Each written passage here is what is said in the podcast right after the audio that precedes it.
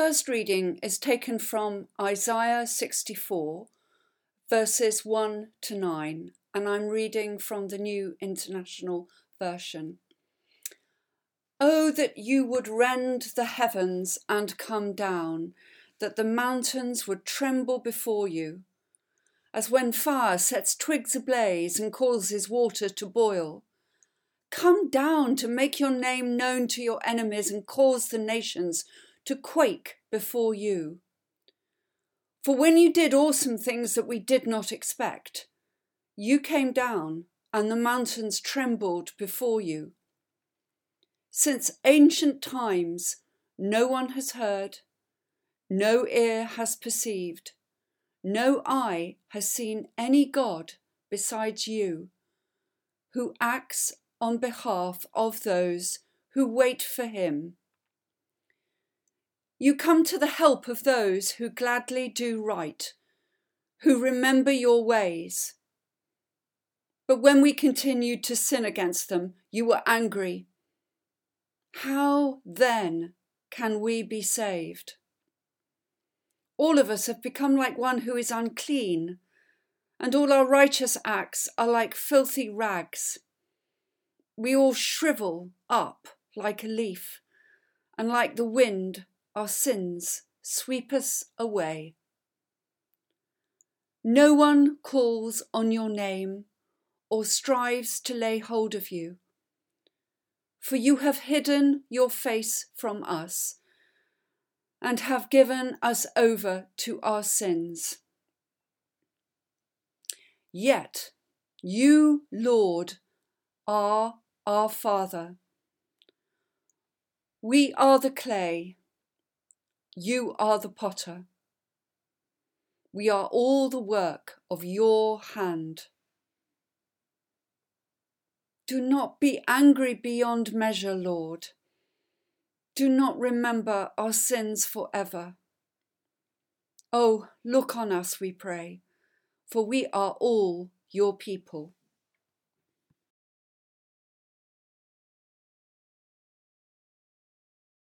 The second reading is from the Gospel according to Mark, chapter 13, verses 23 to 37.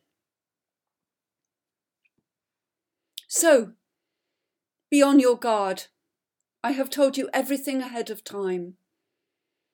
But in those days following that distress, the sun will be darkened and the moon will not give its light. The stars will fall from the sky and the heavenly bodies will be shaken. At that time, people will see the Son of Man coming in clouds with great power and glory, and he will send his angels and gather his elect from the four winds, from the ends of the earth to the ends of the heaven. Now, learn this lesson from the fig tree. As soon as its twigs get tender and its leaves come out, you know that summer is near.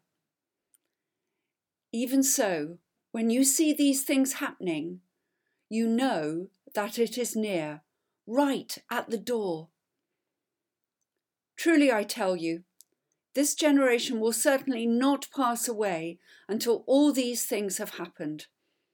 Heaven and earth will pass away, but my words will never pass away. But about that day or hour, no one knows, not even the angels in heaven, nor the Son, but only the Father. Therefore, be on guard, be alert. You do not know when that time will come. It's like a man going away. He leaves his house and he puts his servants in charge, each with their assigned tasks, and tells the one at the door to keep watch. Therefore, keep watch because you do not know when the owner of the house will come back, whether in the evening or at midnight, or when the rooster crows or at dawn.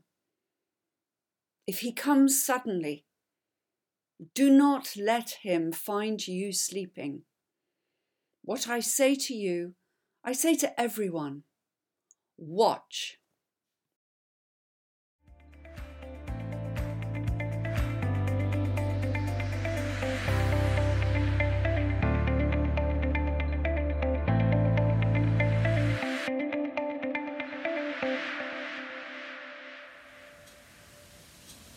Today is the first Sunday of Advent, a time to start looking forwards. But to what exactly? I don't know about you, but this November I'm mainly looking forward to seeing the back of 2020. I'm not quite sure what Christmas is going to look or feel like. I do know that Advent this year is not going to feel the way it usually does. What would I give to be able to hug people, hug you all, in fact?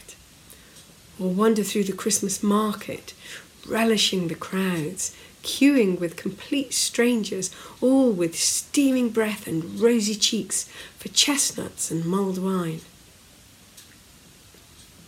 And if I'm being truthful, what would make my Christmas morning would be waking up and finding 2020 had all been a bad dream to hurry down to church, to find it crammed to at least 150% capacity, to stay for Holy Communion afterwards and be able to take the bread and the wine, to go home, shake hands with neighbours, and maybe pop round for a mince pie later.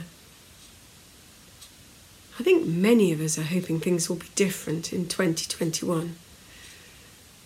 And yet the experts tell us things are probably going to get worse before they get better. But maybe Advent is about more than just looking forward to Christmas. After all, the traditional Advent readings we've heard today don't seem very Christmassy. Let's look at them again. Isaiah is preaching to Judah after it's split from the rest of Israel at a time when it's often under attack from powerful neighbouring kingdoms. And among the many things Isaiah says, he tells Judah that things will get worse before they get better. The world hasn't really changed much, has it? But Isaiah doesn't stop praying, and it's quite a prayer. Oh God, he says, I wish you'd come down and shake things up a bit shake things up a lot. Start a chain reaction that shakes your enemies to the core. You've done it before, and we didn't see it coming. We were completely blown away. You can do it again. All those people who claim to know other gods, do they really? Since before the beginning of time, there's only ever been you. You're the only one that's ever made a difference, and you have promised to come through for those who truly follow you. I know that's not us. We've never truly followed you.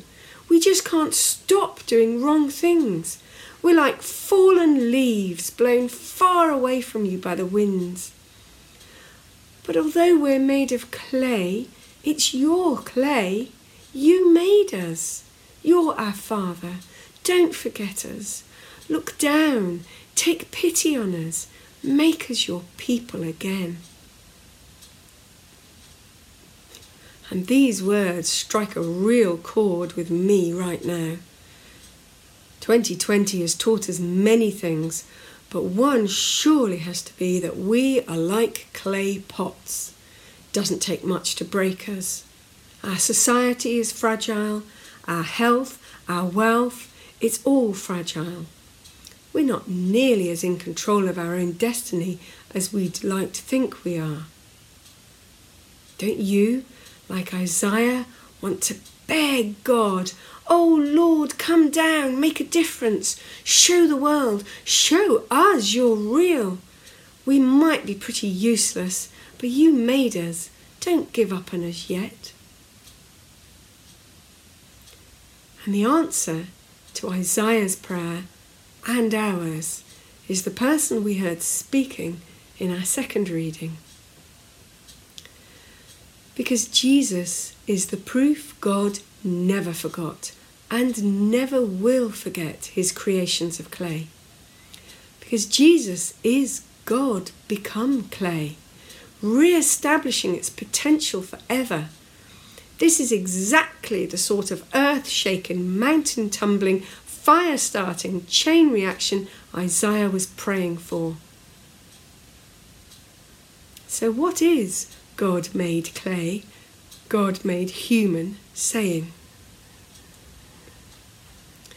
Jesus is answering a specific question from his four closest disciples.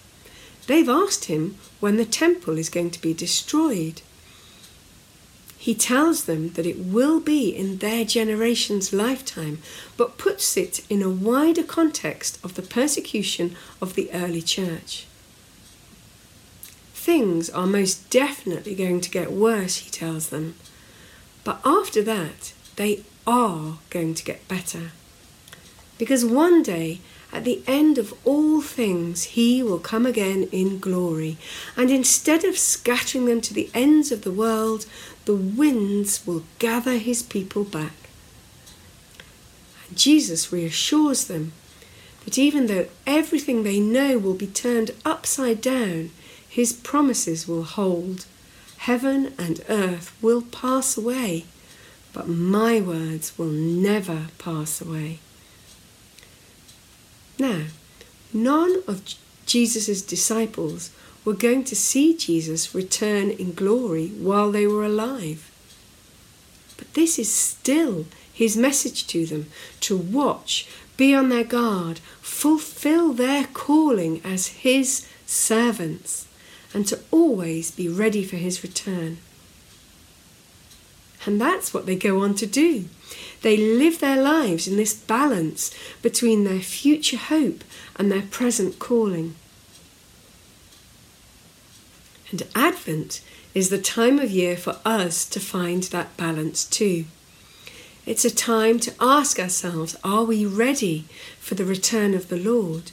To look forward to when He will come back, to when all the promises will be fulfilled and the winds will gather us up to our Father rather than blowing us away. But you know, I think perhaps rather than Advent being just a season of preparing for Christmas, maybe preparing for Christmas is a picture of how we should think about Jesus' return. When we're getting ready for Christmas, we don't just sit around hoping the decorations will fall onto the tree. The presents will wrap themselves and the turkey will knock on the door and walk into the oven because we're looking forward to it. We get ready for it. We get busy.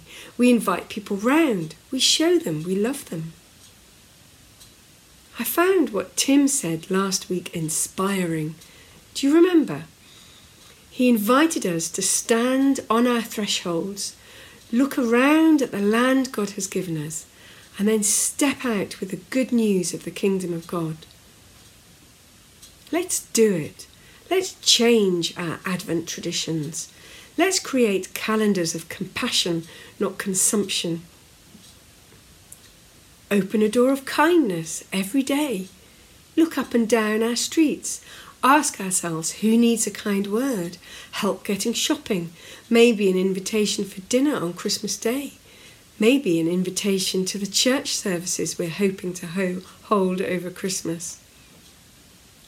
Maybe you can't do that due to your own circumstances, but you can probably pray for someone, ring someone up to encourage them, or write a loving message in a card. You know, there have been times this year when I have just wanted Jesus to come back now. In fact, Jesus coming back is the only thing that would be even better than waking up on Christmas morning to find 2020 was a bad dream. I don't want presents. I just want Jesus. But we are also meant to be presents bringers. And I think God delays the second coming to give us a chance to be just that people who walk in His presence and take His presence, His light, His life with them into the world. People of compassion, not of consumption. I'd like to finish by lighting a candle for the first Sunday of Advent.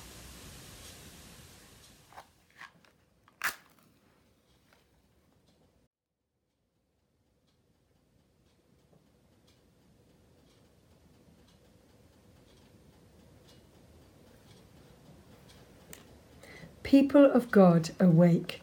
The day is coming soon when we shall see God face to face. Remember the ways and the works of God. God calls us out of darkness to walk in the light of his coming. We are God's children. Lord, make us one as we walk with Christ today and forever. Amen.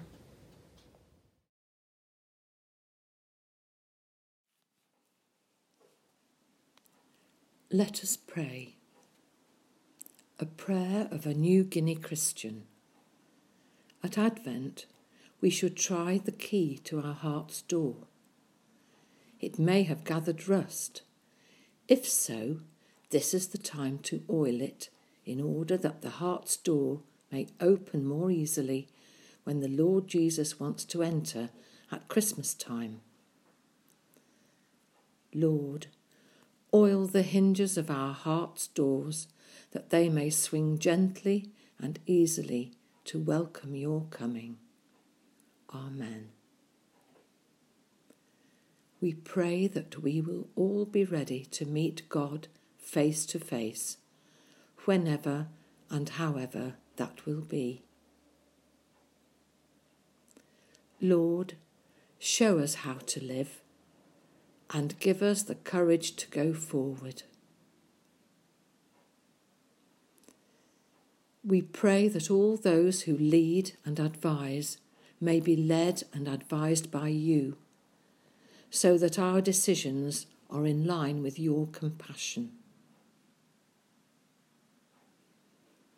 Lord, show us how to live and give us the courage to go forward. we pray that our families and neighbours may be brought into contact with the one true living God and experience His love for them. Lord, show us how to live and give us the courage to go forward. We pray for those hurt by injustice that they may know your support. For those who are ill or in pain, that they may receive healing and wholeness.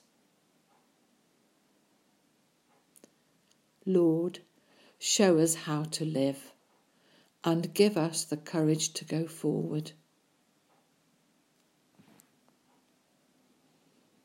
We pray for those who have died and now see you face to face. We pray for all those who mourn, that they may be comforted. We look with hope to the fulfilment of all you have done and offer you our thanks and praise for all your love. Merciful Father, Accept these prayers for the sake of your Son, our Saviour, Jesus Christ. Amen.